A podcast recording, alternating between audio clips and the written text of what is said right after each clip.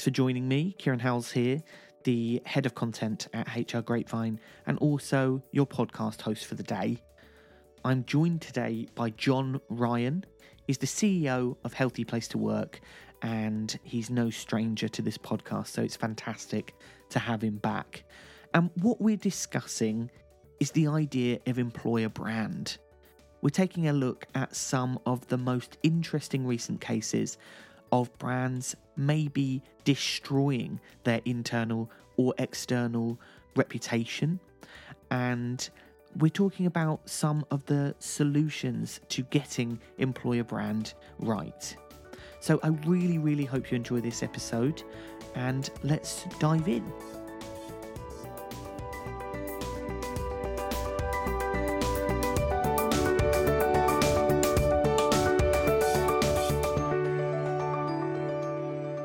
So, John, thank you so much for joining me today. Really appreciate your time here. First things first, it would be very interesting to know from you what you see as the key difference between corporate brand and employer brand. Yeah, Kieran, it's good to be here today, and thanks a million for the opportunity. I, I have to say, you know, the funny thing is, those things were very separate uh, previously, but right now, they've kind of collapsed into one. So it, it, used to be the case that you could create this separate corporate identity and, and brand for your organization. And it was the, you know, whatever you said on your website that people went there to find out about you. But now we're living in a world where people hardly ever go to your website to find out about you because that's kind of you know you telling the world what you'd like them to believe. But they go to mm-hmm. social media to find out what are your employees actually saying and with the likes of glassdoor and the like.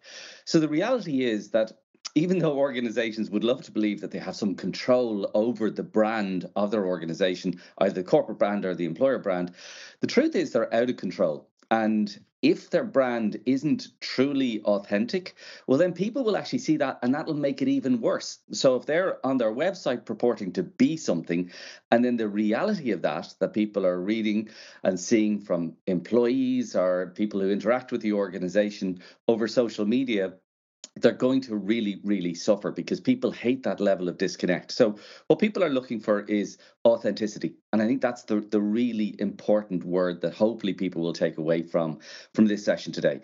The the reality is you have to be honest about what uh, somebody is walking into as an employee. And this is really mm-hmm. important because, you know, um, an employee is sort of giving over some of their life to your organization. You put forward what you're sort of saying the deal is going to be. And I know organizations work hard and HR departments work hard with, you know, EVPs, you know, employer value propositions to sort of say this is the deal basically that you're you're getting here. Um, and they have to live up to that deal and it has to be real but it has to be honest because what we find is an awful lot of organizations put forward this kind of vanilla approach that aren't we wonderful in everything but that's not the reality certain organizations will suit certain people and so some people like chaotic environments, some people don't. Some people like real predictability and the like. So that's just one example that it's important to let people know what you are. But the, the fundamental point is that the corporate brand has really collapsed into the employer brand, and the employer brand is the one that matters in the marketplace as you say, there's a very interesting trend that's happening at the moment where ethics have become more important to everyone in the equation, haven't they? No, no one wants to shop at a company or invest in a company where they know that people are being mistreated. And similarly, organizations who have historically not treated their people very well are now probably struggling to bring people on board and retain their top talent because they're not treating them well you know the way they say the changes in your pocket. If you want to change something you know where you spend your money is is going to matter. But but i think this is also giving people a bit of a problem because by actually using the products of an organization are you endorsing the leadership and what that mm-hmm. leadership stands for and what that leadership does and how they treat their people and even supply chain issues and the like. And because we're living in a world where obviously climate change has been huge, and organizations are now being asked by employees not about how much am I going to get paid. That's kind of just a given and that's down the line. But it's like your corporate responsibility. Like, you know, what are you doing about climate change? And that's a really different conversation that many employers mm-hmm. just weren't ready for.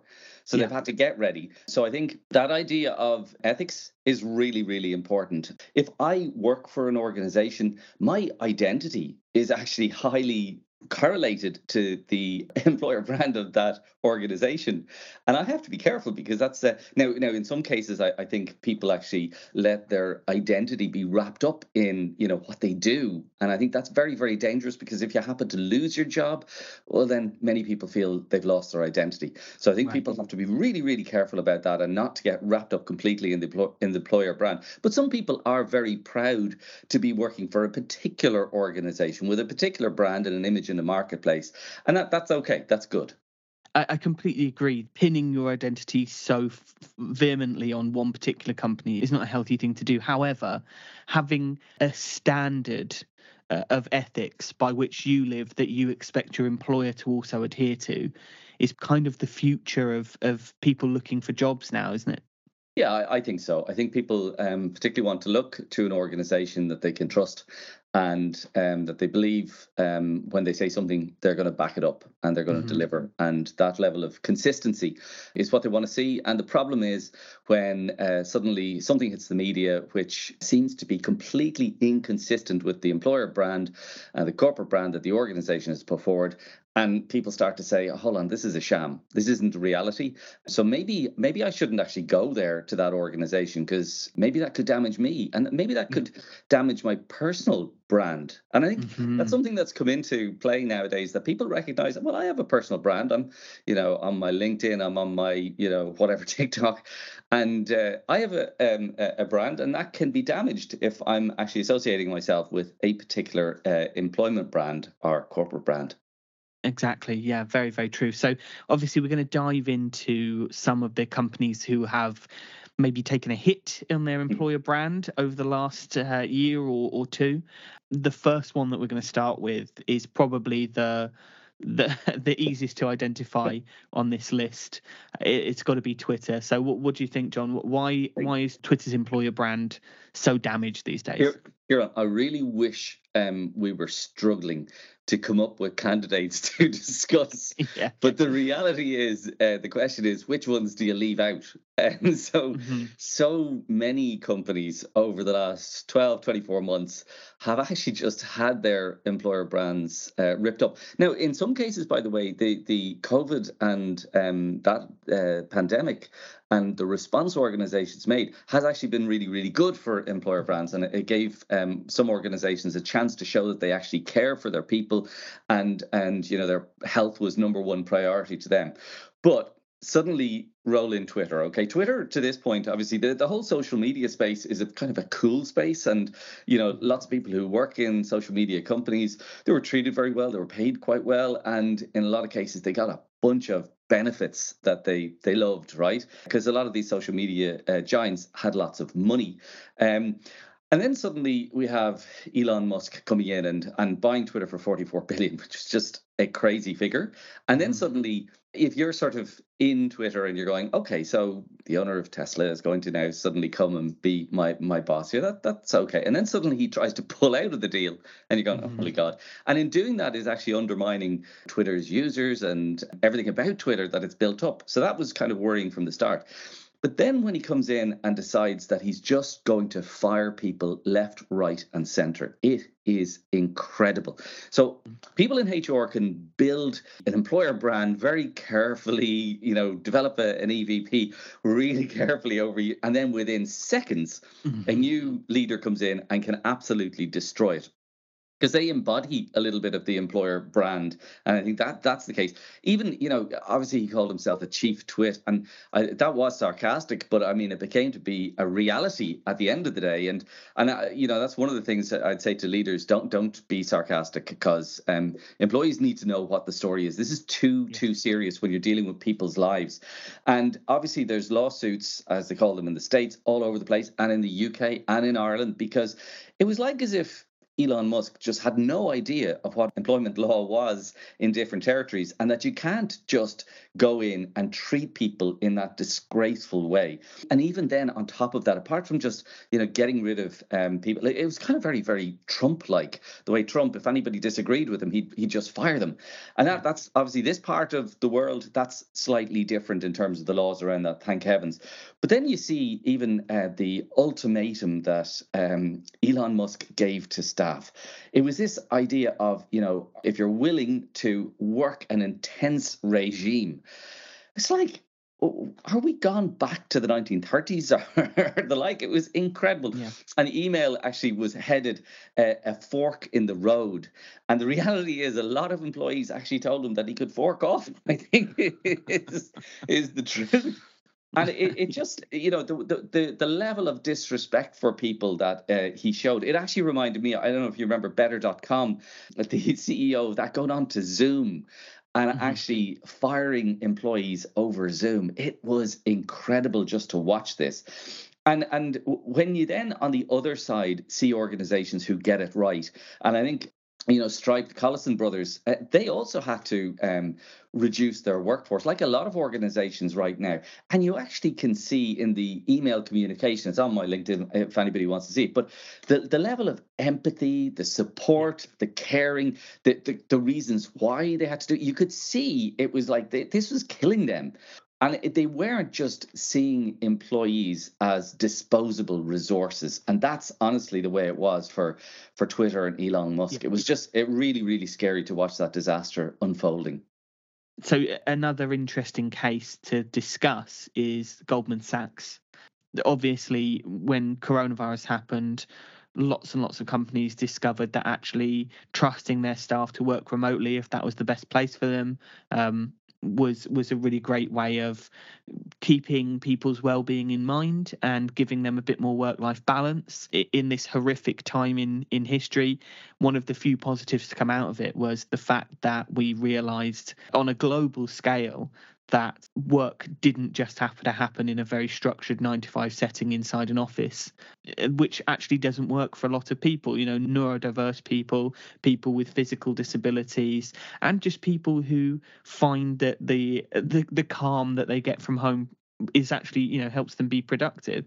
So Goldman Sachs obviously kind of went against this. Uh, do you remember this case, John? Or, yeah, I do. I mean, it's just interesting because look, for for years, many employees had been asking their employers can I have a bit of flexibility with regard to how I do my work, where I do my work, when I do my work, and and the the answer coming back from most was, ah, you know, something, yeah, we'd love to, but we can't. It just, you know, mm-hmm. it's too awkward, too difficult. Uh, we can't really make it happen. And then suddenly the pandemic came along, and they're going, oh, here, listen, will you all work from home, please? And suddenly everybody is able to do it and uh, the organizations were able to suddenly turn around and do things that they never thought they'd be able to do. And then the question was, do you really trust your employees or do you need them right in front of you so you can like stand yes. over them and watch them and micromanage them? And the reality was, hey, look at this. Actually, people can be trusted. They actually don't, you know, hate work. Hey, work is actually something that they kind of like doing. And and for many people during the pandemic, they really missed work and workplace. Yes. So it, it's interesting, you know, this this idea that um, work doesn't have to be a place you go, but it's a thing you do, and it's a very social thing too. And I was talking to people and doing some research about friends and uh, just talking about your social network and the like. And it's very difficult to create a social network if you're working from home, by the way, uh, but it's much more likely that you're going to share your concerns in life if you're going in and meeting people in a workplace every single day. Okay, so that, that's one. So, like, there's workplace is still, I think, a, a brilliant thing and a place to go. I don't think it's completely healthy for people to be isolated and working at home all of the time. So, some balance in this. However, I think, you know, some people were fast out of the blocks when the pandemic started to recede. And David Solomon from uh, Goldman Sachs was one of the first to sort of say, "Hey, forget all this sort of, you know, staying at home. I want you back in the office because that's where work gets done." And it was a really a, a, sense of, "Whoa, Goldman Sachs. I thought maybe you'd be leading on on on mm-hmm. this, but but this is your view that the only place you can actually work effectively is is in an office." And so the reality is that, that as this is played out, I think most organizations have recognized that, you know, there's a balance piece here there's a time when it's good to be in the office and come together. And there's also flexibility. And as, as you said i mean like the, the biggest play this is meant uh, is for uh, people with disabilities who really had no choice. And and this has mm-hmm. opened up uh, for those. Also the, the combination of the fact that there was a crisis in terms of trying to get talent into organizations meant that organizations had to turn around and be much more flexible and look for a much more global uh, talent pool. And that was important. And, and you know we, we uh, interviewed concentrix recently, and they were telling us that when they advertise a job that has remote and hybrid and flexibility as part of it, they get eight times the amount of candidates applying for that role. So it wow. just became a really, really important aspect of um, you know an organization actually trying to get talent in through the door. But this was also uh, for Goldman Sachs that that that now is the image is a little bit of an old style, you know, mm-hmm. organization that's very sort of you know controlling a little bit. Yeah. Now I know I know um, it, it, has played out slightly differently. I mean they, they're now saying um, 65% of the staff are back working in the office five days a week. Um, so there's obviously a, a significant amount of the staff who actually can uh, take up that flexible option and the like. What we are seeing across the world, by the way, just an interesting thing here is the, the results of our survey are coming back to tell us that there's a bit of a tension between uh, the people who can work remotely and those who are forced to stay in an office. Course, and those yeah. people in the office are feeling very left out. They believe mm-hmm. actually maybe I should be paid more because I'm I'm having to you know fund myself getting to work. I'm that's my time too. Now on the other side, there's a decompression by the way from commuting that can be quite good too. So there's nothing hard and fast here, but I suppose Goldman Sachs were the first out of the blocks to sort of say back to the office, and I think their brand has probably been damaged significantly uh, by that. The the other thing that uh, uh in the last sort of, um, I mean, this is going on a lot longer, but I suppose it's it's come to fore in the last little while is the four day week. And mm-hmm. you know, organizations putting this forward now and, and trialing it and seeing is is that something that is a way to go here? And um, it's going to be really interesting to see how that plays out. I know I was in Denmark a couple of years ago and I interviewed an organization who did that four day week really successfully. But what they did was completely change how they worked, and um, that we'll we'll do another podcast on that sometime soon. I hope, yes, because it's yeah, it's really brilliant when uh, you see it in action. But it means that you change completely how you do what you do and when you do it. Um, but yeah, so Goldman Sachs, with regard to the um, remote working and the like, I think they have a bit of uh, work to do uh, to be seen as an employer of choice. Yeah, absolutely. Uh, it's it's interesting you should mention the four day week because um, it's so fascinating that within that initiative we are where we were with remote working or flexible working maybe a decade or two ago where some companies are giving it a go and you know trialing it and seeing how people respond to it but we have this knee jerk reaction, as we did with remote working, which is, I think, Goldman Sachs's key problem, that, oh, it's just not feasible. Whereas, mm. as you say, it's it's very feasible in certain circumstances, but it takes a it takes revising how you think about the time that we spend working.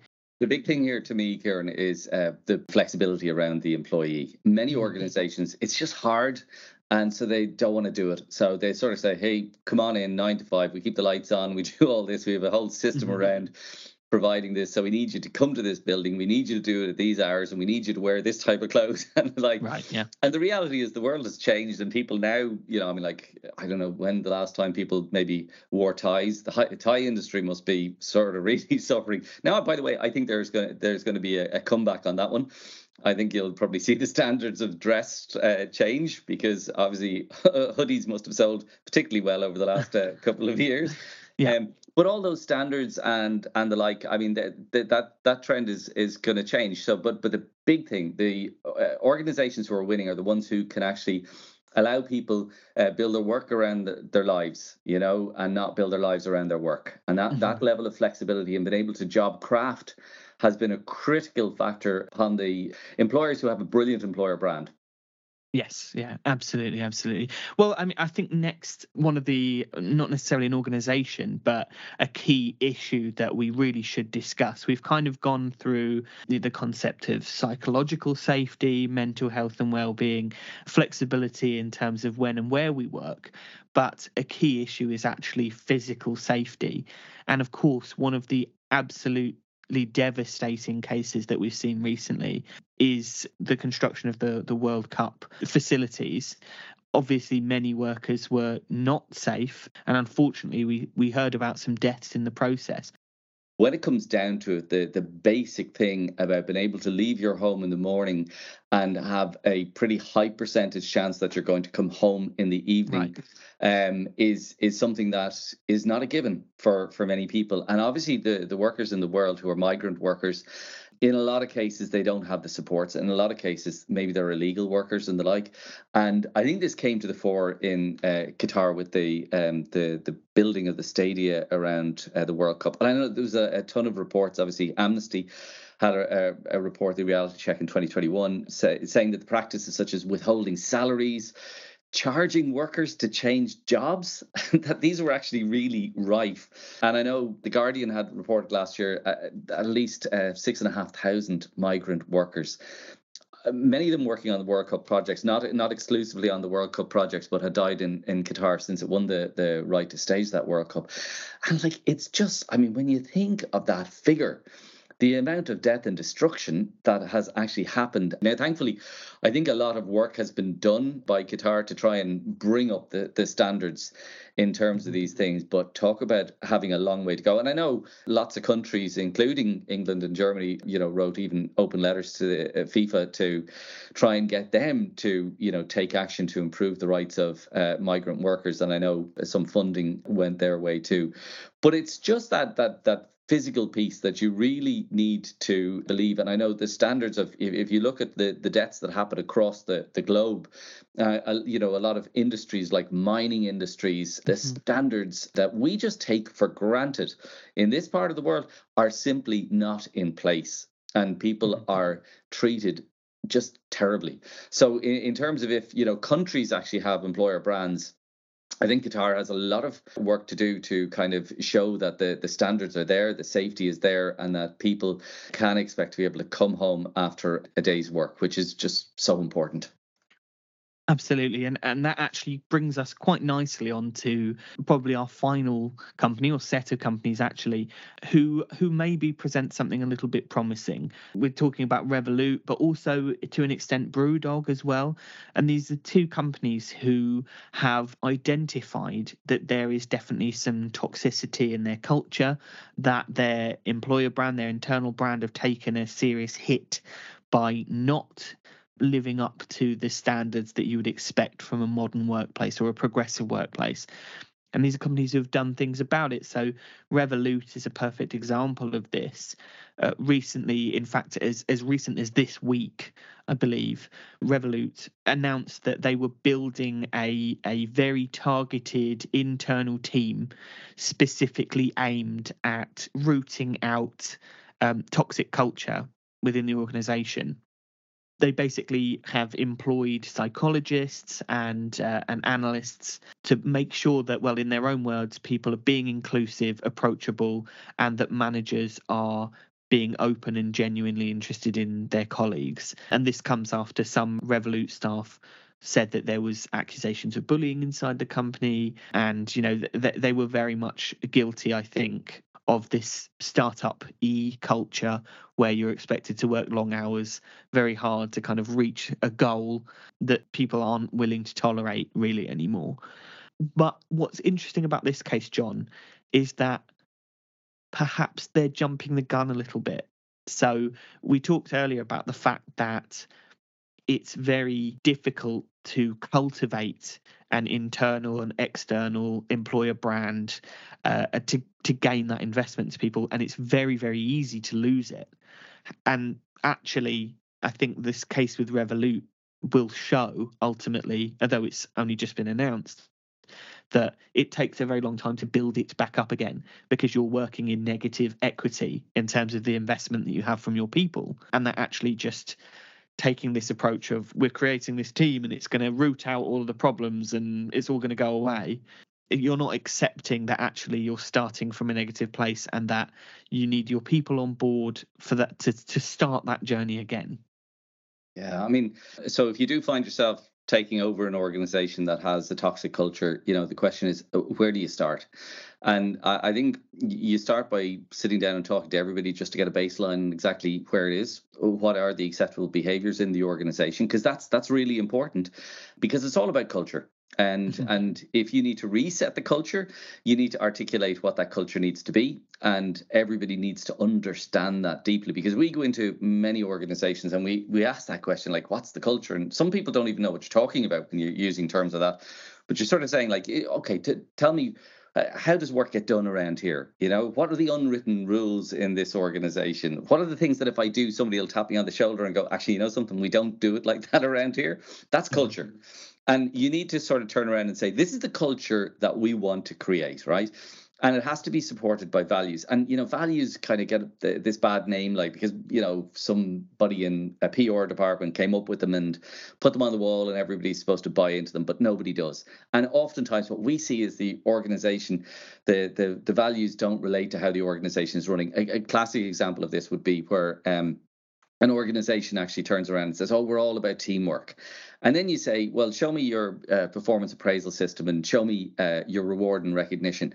And then you see that the reward and recognition is all about bonuses for individual performance. And you're sort of saying, So here you're telling people, you know, you get on in this organization you make money if you are very individualistic in how you do it. But organizationally, you're saying it's all about teamwork. So those things, there's a disconnect. So you have to make mm-hmm. sure that the uh, the values are authentic and they're real, and people are bought into them, and they're lived, and they're knitted into every single practice and policy of the organization. And then you have to understand what are the behaviors that I'm willing to accept because the as they say the the the lowest behavior and the worst behavior you're willing to accept is your culture right? Uh, that's that's where it is basically, and then you have to sort of say, well, what practices can we put in place to reassert that level of you know belief in this culture as being the one, and are we willing to make those tough decisions when a brilliant performer who has broken all the rules and who has maybe you know bullied people when you turn around and say look you're brilliant at what you do but unfortunately if you do that one more time you're gone out of this organization. It doesn't matter yeah. how good an employee you are. So this isn't you know tick box stuff. This isn't superficial. This is in depth and it has to be authentic. Yeah absolutely. And that actually is why I briefly mentioned their Brewdog. That's why I bring them up because actually there is signs that a company that have previously been known for having not the greatest internal culture that there are signs that they have gone back to their people and actually assessed the needs of their people and that the start of their process of kind of regaining the investment of their people started at that point actually going and listening and hearing what they had to say. And I think that's a very different approach to just going, we're going to hire all these impressive people to come in and assess what's gone wrong. They just said, well, we'll just go and speak to people and see what they have to say about it. And uh, they've made changes based on that. So it is promising. I think it's promising to see organisations accept where they've gone wrong, but that that approach that you take from then on in has to be all about the people if it's the if it's the investment of the people that you've lost in the first place let's uh, you know just my final point on this would be um, there's the kind of sense that oh sure isn't it common sense how to run a company? You just bring a bunch of people together with different personalities different aspirations different everything and expect them all to get on brilliantly and uh, we achieve our goals. It's really tough right? And every single day you've got a bunch of individuals who are coming together to actually try and achieve something special that takes such skill to actually make sure that you're actually creating an environment that people feel psychologically safe that they can be you know uh, mentally fit and well and overall that they can be healthy at the end of the day. Because for us um, our belief is that everything comes down to health um, if I'm unhealthy, there's a reason it normally plays back on my role and my job if it's not something personal. And if I'm really healthy, it makes such a difference to my performance. And that is uh, this virtuous circle that I feel good about myself and I perform well. For us, being able to manage the health of your workforce, that tells you so much about where you are as an employer and whether or not you're going to be able to create a resilient, sustainable, high performing organization. Because at the end of the day, that's what we all want there you have it. We've gone through several of, of the key cases of the last year. We've had some really good conversation about what bad looks like, but also there some some key fundamentals for what good looks like as well. Thank you so much, John, for your time. Uh, it's been pleasure. fantastic to talk to you about this. Great. Thanks, Kieran.